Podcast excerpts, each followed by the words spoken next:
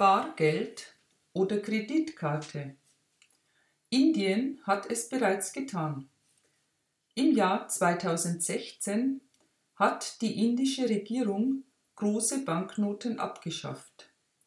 Auch in einigen europäischen Ländern kann man Transaktionen im Wert von 1000 Euro und höher nicht mehr mit Bargeld durchführen und 2016 beendete die Europäische Zentralbank die Produktion von 500-Euro-Scheinen.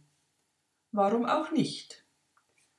Als Folge der Einführung des bargeldlosen Zahlungsverkehrs wären die Steuereinnahmen eines Landes höher, weil in diesem System die Steuervermeidung viel schwieriger ist.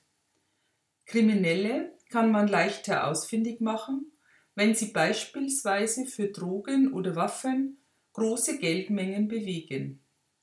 In Geschäften gibt es keine umständliche Suche nach Kleingeld und keine Warteschlangen an der Kasse mehr. Und schließlich dürfte es nicht mehr besonders interessant sein, einer alten Dame die Handtasche zu entreißen, wenn kein Geld zu erbeuten ist. Aber keine Medaille ohne Kehrseite.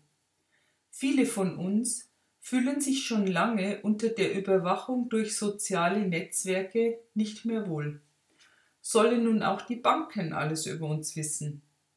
Wollen wir wirklich einem Kind seine eigene Bankkarte in die Hand geben? Und wie sieht es mit dem Almosen für einen Bettler und dem Trinkgeld für den Kellner im Restaurant aus? Keine Frage. Mit ausschließlich bargeldlosem Zahlungsverkehr machen wir uns total abhängig von digitalen Systemen und von der Technik. Mit Bargeld hingegen wird seit Tausenden von Jahren bezahlt. Das funktioniert schnell und unproblematisch, kostet keine Gebühren, verlangt kein Passwort und niemand kann es hacken.